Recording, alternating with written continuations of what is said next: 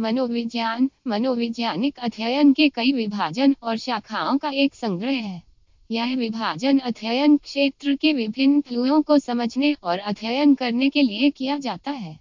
यहाँ मनोविज्ञान की कुछ प्रमुख शाखाओं का उल्लेख किया गया है। सामान्य मनोविज्ञान जनरल साइकोलॉजी, सामान्य मनोविज्ञान शाखा, मनोविज्ञान की मूल और सामान्य विधाओं, सिद्धांतों और प्रक्रियाओं पर ध्यान केंद्रित करती है। यह मनुष्य के मानसिक प्रक्रियाओं व्यक्तित्व, संज्ञान और संज्ञानी विकास, और सामान्य मानसिक स्वास्थ्य का अध्ययन करती है। विकासात्मक मनोविज्ञान डिवेलपमेंटल साइकोलॉजी विकासात्मक मनोविज्ञान शाखा मनुष्य के मानसिक विकास, व्यक्तित्व बदलाव बालक ग्रोथ बचपन, किशोरावस्था और वृद्धावस्था जैसे विभिन्न चरणों पर ध्यान केंद्रित करती है। यह शाखा व्यक्ति के बाल्यावस्था से लेकर प्रायोगिक वयस्क तक मानसिक प्रक्रियाओं को अध्ययन करती है।